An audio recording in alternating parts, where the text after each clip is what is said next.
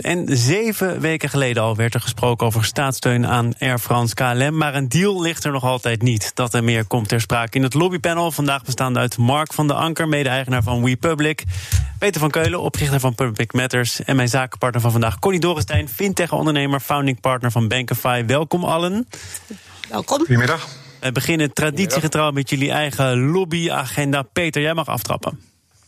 Ja, eh, het staat vandaag hoog op de agenda. De KLM, het KLM-overleg in de Kamer. En uh, verder is het in deze week nog reces in de Kamer, maar op een hele bijzondere manier. Want het gaat toch door, de Kameragenda. maar officieel gaan we dinsdag weer van start. Hmm, en die, die Kameragenda, wat is daar dan nog van over? Uh, nou, dat, die loopt steeds weer voller. Je ziet dat een aantal commissies nog zoeken naar op wat voor manier er wordt vergaderd. Dan wel videoconference, dan wel live. Maar dat wordt steeds weer meer opgestart. En daar geeft de actualiteit ook uh, aanleiding toe. Maar de basis Kameragenda is bijna om de week of iedere week een overleg over corona met een technische briefing eerst. En na een debat met het uh, kabinet over het coronabeleid. En dat is ook morgen weer het geval. En, en waarover gesproken moet worden, dat is volgens mij ook al onderwerp geweest van politiek debat. Hè? Sommige mensen vinden dat dat toch beperkt moet worden. Anderen zeggen weer schriftelijk vergaderen, dat werkt niet. En via een videoconferencing is het ook niet ideaal. Wat vind jij dan per definitie een onderwerp waarvan je zegt, ja, dat moet gewoon nu door kunnen gaan? Behalve corona.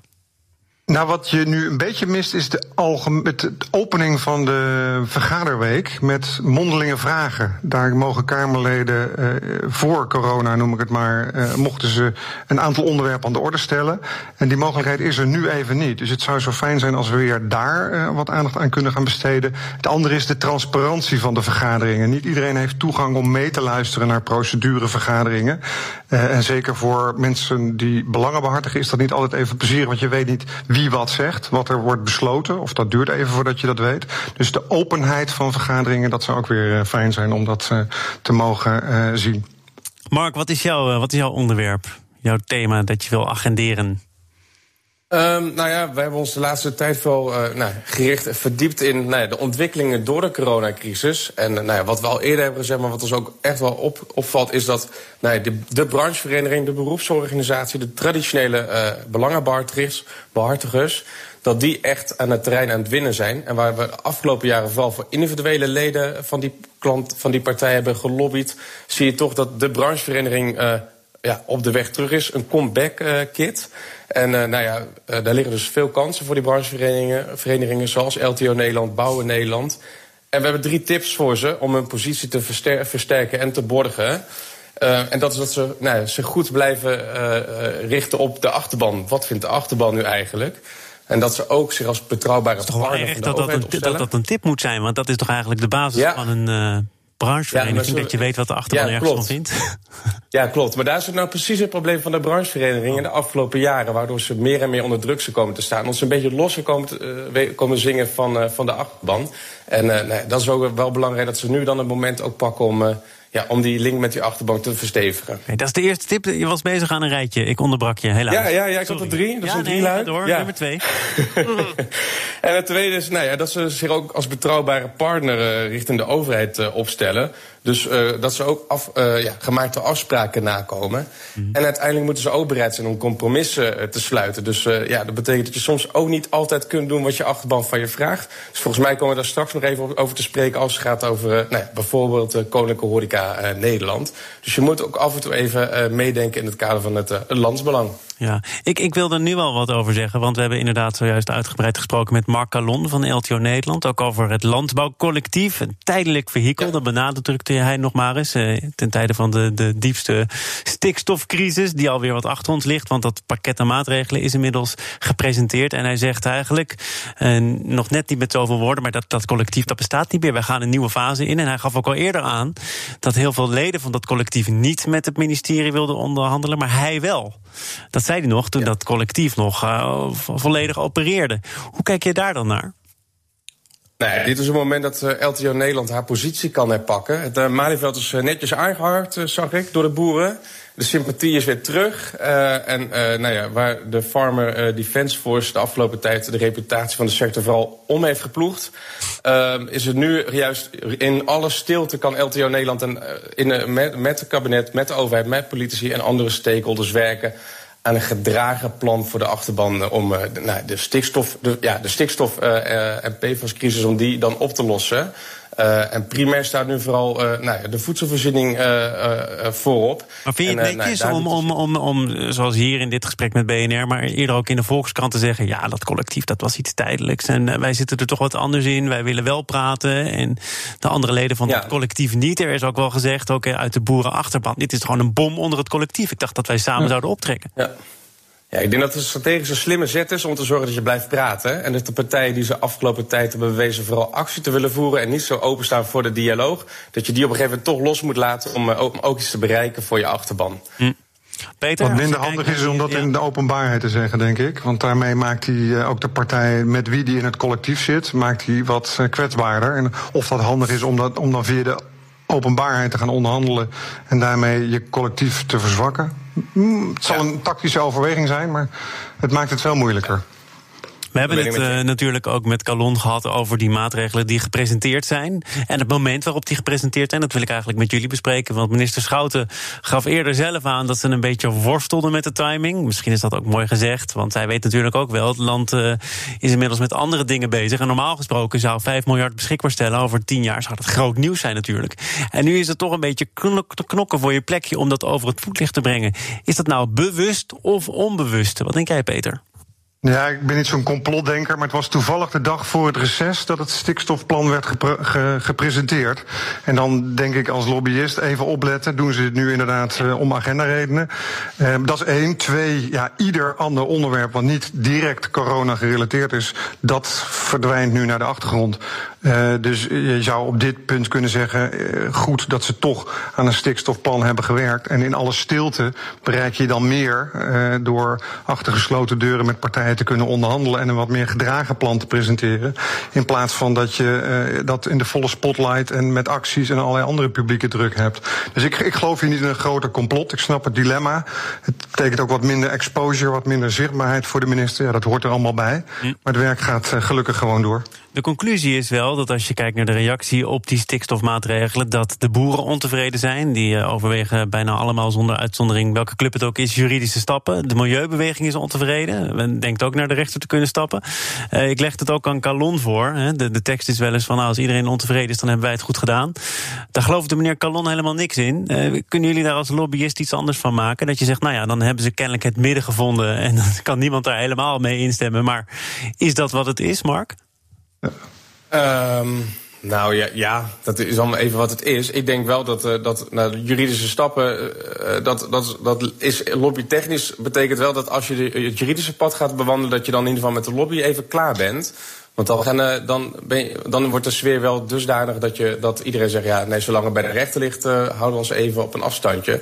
Dus ik denk, vind dat vanuit lobbytechnisch perspectief uh, wat minder handig. Tenzij je denkt dat je heel erg sterk in je schoenen staat... en, en die strijd kunt gaan winnen. Maar dat is fijn niet zo. Ja.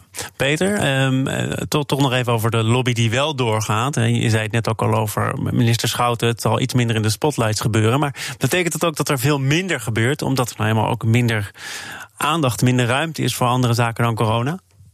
Uh, ja, zeker. Alleen is het alleen al omdat er geen vergadercapaciteit is uh, in de Kamer zelf. Uh, dus er is ook heel duidelijk door de Kamer geprioriteerd. zij het met vallen en opstaan. Want er is nog wat gedoe in het presidium. En ik noem maar het, dagelijks bestuur van de Kamer. In hoe ze dan zich moeten organiseren en hoe er vergaderd moet worden. Dus in, in, in output van beleidsnota's zie je ook een afname. Of zag je ook een afname. Maar dat loopt nu weer langzaam door. En er komt weer meer naar de Kamer. Dus het komt wel weer op gang. Uh, maar je ziet in algemene zin dat dit de tijd is van een sterke overheid. Dus met gezag worden coronamaatregelen gepresenteerd. En dat zie je dan ook met ander beleid. Dat de overheid, het kabinet, leden van het kabinet met wat meer zelfverzekerdheid plannen kunnen presenteren. Dus ook al weet Schouten of Schouten dat dat stikstofplan niks was of niet op draagvlak kon regelen van de sector. Ze kunnen met wat meer kracht uh, en wat meer uh, krachtdadigheid, hoe zeg je dat? Met met zelfverzekerdheid zeggen: dit is wat wij presenteren, dit is wat wij vinden. En kom maar op wat jullie daarvan vinden. want jullie kunnen toch niet naar het Malieveld, ook al is dat gras er weer opnieuw. Laat ik het, laat ik het concreter vragen. Hè, en als je er niet tot achter de komma antwoord op wil geven. Maar merken jullie omzetverlies, omdat er nou eenmaal gewoon minder gelobbyd wordt?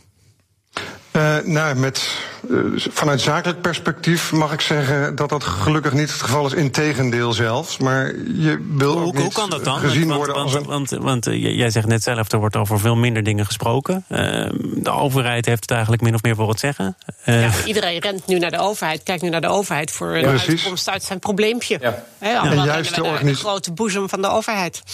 En juist de organisaties die de afgelopen jaren daar niet in hebben geïnvesteerd, die worden nu ja, afgestraft. En die willen op hele korte termijn, zonder ingewikkelde selecties van bureaus of ondersteuners, die willen morgen aan de bak. Ja, dus dat levert inderdaad sommige sectoren uh, wat meer werk op. Mark? Uh, ja, helemaal mee eens. Uh, kijk, in, we zitten in een, in een sector waar waar je ja, tijdens crisistijd de overheid nodig hebt. En als de crisis er niet is, ja, vooral de overheid uh, niet zoveel in de buurt wil hebben uh, als ondernemer in Nederland. En in dit geval ja, zien we ook dat het nog steeds gewoon druk is en dat het, het onderwerp verschuift. Dus het zijn meer, richt zich nu meer naar crisismaatregelen en steunmaatregelen. En nou ja, het pakket dat de overheid heeft gemaakt en het kabinet heeft gemaakt, is goed. Maar ja, er zijn ook heel veel uh, grijze gebieden waar, waar juist onze klanten tegenaan lopen. En uh, die tot, tot problemen leiden. En die moeten opgelost worden. We gaan ook het onderwerp verschuiven. Ik zal nog even zeggen wie jullie zijn. Jullie zijn samen het lobbypanel Mark van der Anker, mede-eigenaar van WePublic, Peter van Keulen, oprichter van Public Matters. En mijn zakenpartner is Connie Dorrestein, fintech-ondernemer, founding partner van Bankify. En we gaan het hebben over iets waar de Tweede Kamer op dit moment ook over praat, namelijk de steunmaatregelen aan Air France KLM. Daar wordt al zeven weken over gesproken. Minister Hoekstra gaf ook als, als een van de eerste aan... KLM moet hoe dan ook overeind blijven. Hetzelfde geldt voor Schiphol. Blauwe trots wordt er dan vaak achteraan gezegd. Ik uh, hoorde Bart Snels nog in dit programma eerder zeggen... dat is lobbygeleuter. Nou ja, dat leek me dan toch ook iets waar het lobbypanel zich maar over moet buigen. Dit soort termen trouwens, hè. Blauwe trots. Nederlands trots. Is dat inderdaad, als je er kritisch naar kijkt, lobbygeleuter? Mark? Nee, dat is echt framing. Dat, daar wordt oh, dat is framing. Van. Dat, Dat, dat iets, is toch ja, echt iets dat, anders? Ja, nee, maar dat is, uh, nee, dat is uh, natuurlijk fantastisch. Daar, we gaan maar, ja, daar word ik wel enthousiast van. Dan weet ik natuurlijk precies waar het uh, over gaat. Maar dat betekent nog niet dat het verstandig is om dat wel of, of niet te doen. Dus iedereen weet waar we het over hebben als we het over de blauwe trots hebben. En dat bete betekent ook dat je mensen aanspreekt op hun emoties. En, en, en de urgentie van het issue. Ja, Peter, zometeen komen we over staatssteun of niet. Dat is iets waar jij veel ervaring mee hebt. Maar lobbygeleuter of framing, dat zijn misschien toch uh, termen die in elkaars verlengde liggen. Snap jij dat Bart ja. Snels het over lobbygeleuter heeft? Ik, mijn eerste reactie zou zijn: zeg dat Bart Snels van GroenLinks geen gevoel voor humor heeft, uh, toch? Dat vind ik wel. Ik vond wel een uh, over tegenframing uh, gesproken. Tuurlijk is het emotie en je wil op een zo compact mogelijke manier samenvatten waarom je iets wel of niet doet. En hier is het inderdaad de blauwe, het blauwe warme gevoel wat je probeert aan te spreken. Gelukkig gaat het Kamerdebat ook over meer dan alleen maar trots en ook over zakelijkheid, de systeemfunctie van KLM en andere belangrijke aspecten die daar een uh, rol in meespelen. Ja, en ik denk ook, uh, ik, ik, geef ook gelijk toe, ik ben een enorme blauwe valkel. Ik weiger ook gewoon discounters te vliegen. En dat is niet uit elitaire overweging, maar het is gewoon omdat ik vind dat die enorm gratis meerijden op de hele infrastructuur. Of het nou gaat over kennis, of over gewoon veiligheid, of over onderhoud van vliegtuigen, of over het inpikken van goed opgeleide piloten. uh, Moet ik nog meer zeggen? Die op de blauwe vogel of welke andere grote fantastische, zeg maar, normale organisatie. En ze hebben met hun prijsstunten voor tarieven die gewoon niemand voor mogelijk acht, maar mensen maakten er gewoon gebruik van. Uh, hebben ze gewoon kans gezien om een bedrijf als KLM, uh, Air France KLM, wat op zich natuurlijk best gewoon heel mooi profitable kan zijn, in de problemen te brengen. En ik vind als GroenLinks dan. Uh, Hoe bedoel je dat zo'n bedrijf uh, mooie cijfers kan presenteren? Want dat is natuurlijk al langer de uitdaging. En daarom is het nu ook de vraag: ja, dat is het wat, hou, omdat, wat hou je precies omdat in de lucht? KLM, of ze willen of niet, als je op korte uh, routes vliegt, moet je concurreren met die achterlijke 39 euro beloftes van uh, de Ryanairs van deze wereld. En het is gewoon niet normaal. Als je nadenkt, je kunt niet voor 39 euro veilig in een uh, goed getest vliegtuig op een luchthaven landen waar alles aan alle, waar iedereen precies weet wat hij moet doen met alle veiligheidseven, goed opgeleid personeel. Wij hebben dat allemaal gewild met z'n allen, omdat we vonden dat iedereen 16 keer per jaar naar een andere stad moest. Maar dat heeft een, een prijs. En KLM moet op zijn lange afstanden hè, concurreren. Allemaal mensen die zeggen blauwe vogel. Maar als ze voor 2000 euro minder met uh, Qatar Airways... Hè, die bijna niks betalen voor kerosine... naar Singapore vliegen, doen ze het ook. Dus ik denk echt dat deze crisis ons bewust moet maken... van dat we allemaal wel kunnen gillen en schreeuwen, inclusief GroenLinks... maar dat je moet kiezen, met je, je moet met je voeten stemmen. Maar er, wordt al langer uh, geroepen over, uh, over, over Air France, KLM, dat het in de lucht gehouden moet worden. Ik zei het al, op Hoekstra gaf het al aan, begin maart. Het is nu begin mei en er wordt nu gesproken over uh, welke maatregelen dat dan zijn. Of daar voorwaarden aan gekoppeld moeten worden. 2 tot 4 miljard, wel of geen verduurzaming, loonoffer van het personeel. Mark, het is al met al geen gelopen race. Ook niet als je kijkt naar nee. hoe zich dat verhoudt tot wat de Fransen doen. Hoe, hoe komt het toch dat het, dat het moeizaam is?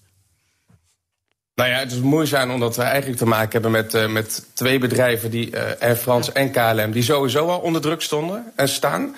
Uh, KLM heeft te maken met extreme lasten uit het verleden. Met, ja. met verworven rechten, arbeidsvoorwaarden die, nou, die wel heel goed zijn, maar misschien niet meer helemaal van deze tijd. En tegelijkertijd is ook de vraag: als je dit als, als overheid, als je nog verder instapt in, uh, in KLM, dan moet je wel helder maken waarom je het doet en waarom je het wil. En de redenering is nu wel wat, uh, wat makkelijk. En, uh, ja, en waar, waarom duurt het lang? De banken zijn betrokken, die werken achter de schermen er ongelooflijk hard aan om te kijken hoe ze KLM kunnen redden. Tegelijkertijd is het niet zo interessant hoe je KLM kunt redden. Het is veel belangrijker om te kijken hoe kun je nou zorgen dat er een goede exit-strategie is dat hoe, wat is het bestaansrecht van KLM in de toekomst? Dus is het nog zinvol om eh, KLM al die korte afstanden te laten vliegen... terwijl daar competitievere bedrijven voor zijn? Of de trein. Um, um, ja, of de trein, inderdaad. Um, en wat betekent de maatregelen die je oplegt aan KLM? Wat betekent dat voor andere vliegbedrijven? Uh, dus uh, als je, je zou ook niet zomaar bijvoorbeeld de nachtvluchten moeten verminderen. Want ja. het heeft consequenties voor de gehele sector. Maar ik heb ook een dringende dus, vraag hier. Ja. Want zeggen dat je KLM overeind wilt houden, dat kun je op allerlei manieren uitleggen. Ik denk niet dat we zeggen met z'n allen: het bedrijf zoals het nu is, moet voor eeuwig doorgaan. En wat het ook kost, dat gaan we met z'n allen lekker doen. Je kunt toch gewoon kijken naar een, uh, een doorstartmodel. Of gewoon een model waarbij je het bedrijf behoudt, maar het wel st- uh, gewoon ingrijpend structureert. Peter, jouw antwoord graag. Ja. Ja, voor mij is dit een discussie die exemplarisch is, zoals Nederlanders over voetbal praten. We hebben er allemaal verstand van, denken we.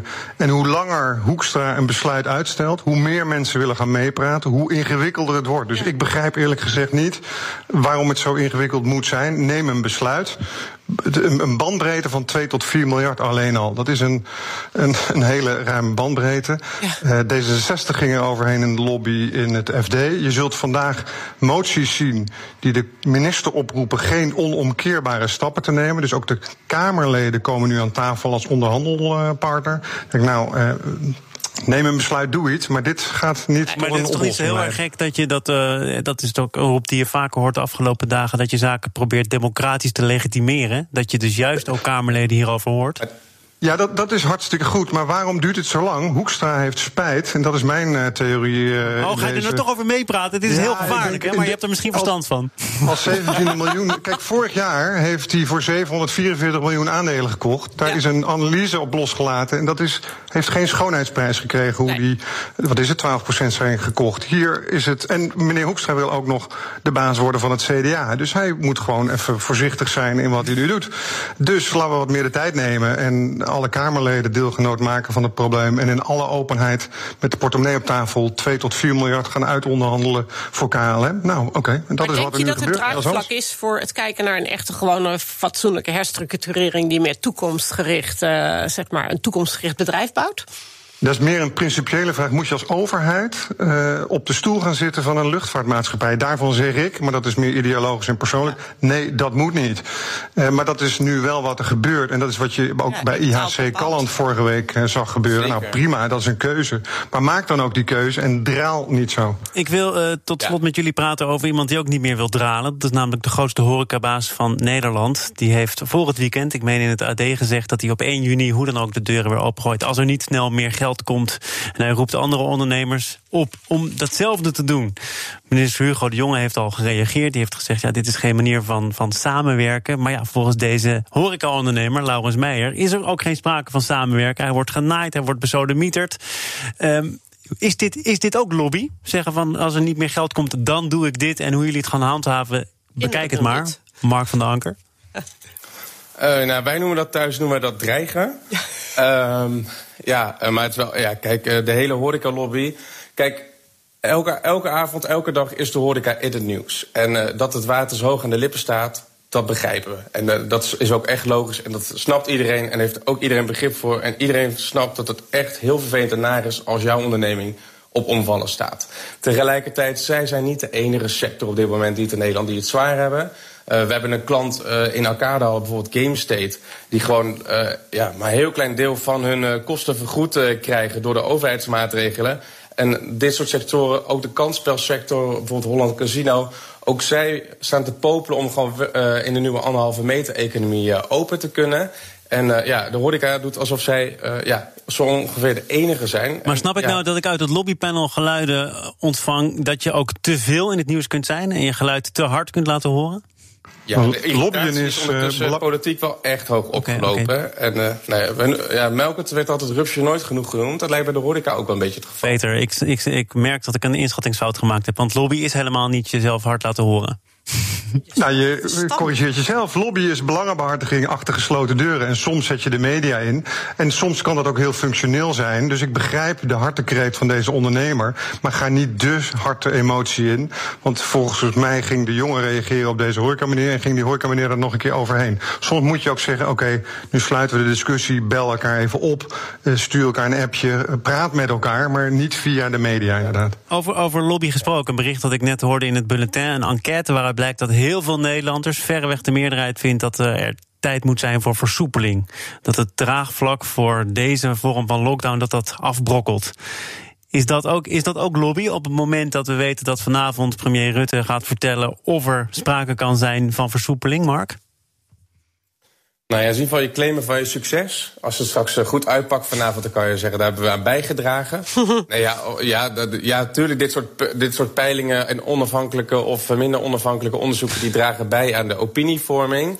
Um, uh, ja, uh, we zullen zien vanavond of dat dan uh, wat het wordt. Ik ken ook weinig mensen die tegen versoepeling zijn, overigens. Uh, nou, er zijn, ook, er zijn ook misschien om medische zeggen, gronden. Volgens mij van als je nu nog even heel erg uh, fanatiek doorzet, dan kom je in een fase waarin je echt aan, aan indammen, aan containment kunt denken. Dus nu om het volk tevreden te stellen, nog de, de, de economie langzaam openstellen, dat is buitengewoon onverstandig. Die mensen heb je toch ook? Nou, dus vanuit de medische hoek zie ik absoluut en ook volledig begrijpelijk de zorgen daarbij.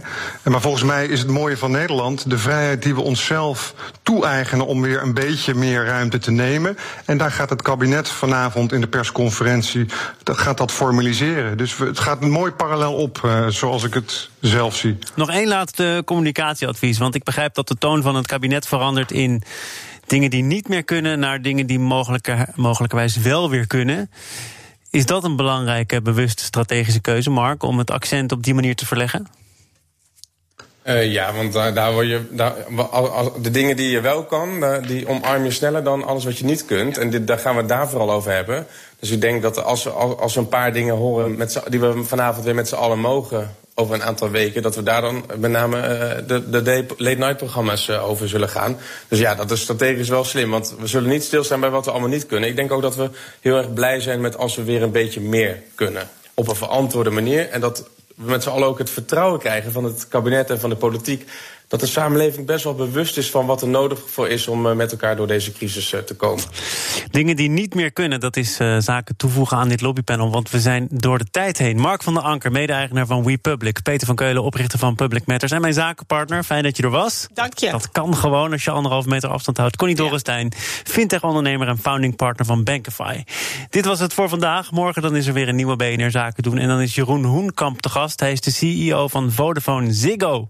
Dat allemaal morgen in BNR Zaken doen. Zometeen eerst Nieuwsroom, dat is onze dagelijkse podcast van het FD en BNR, gepresenteerd door Mark Beekhuis. Veel plezier, tot morgen.